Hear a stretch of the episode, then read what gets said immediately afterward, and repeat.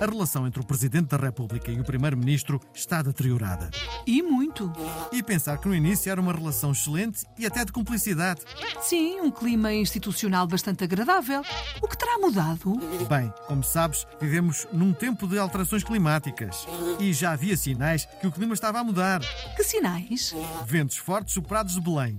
São vento a meter água.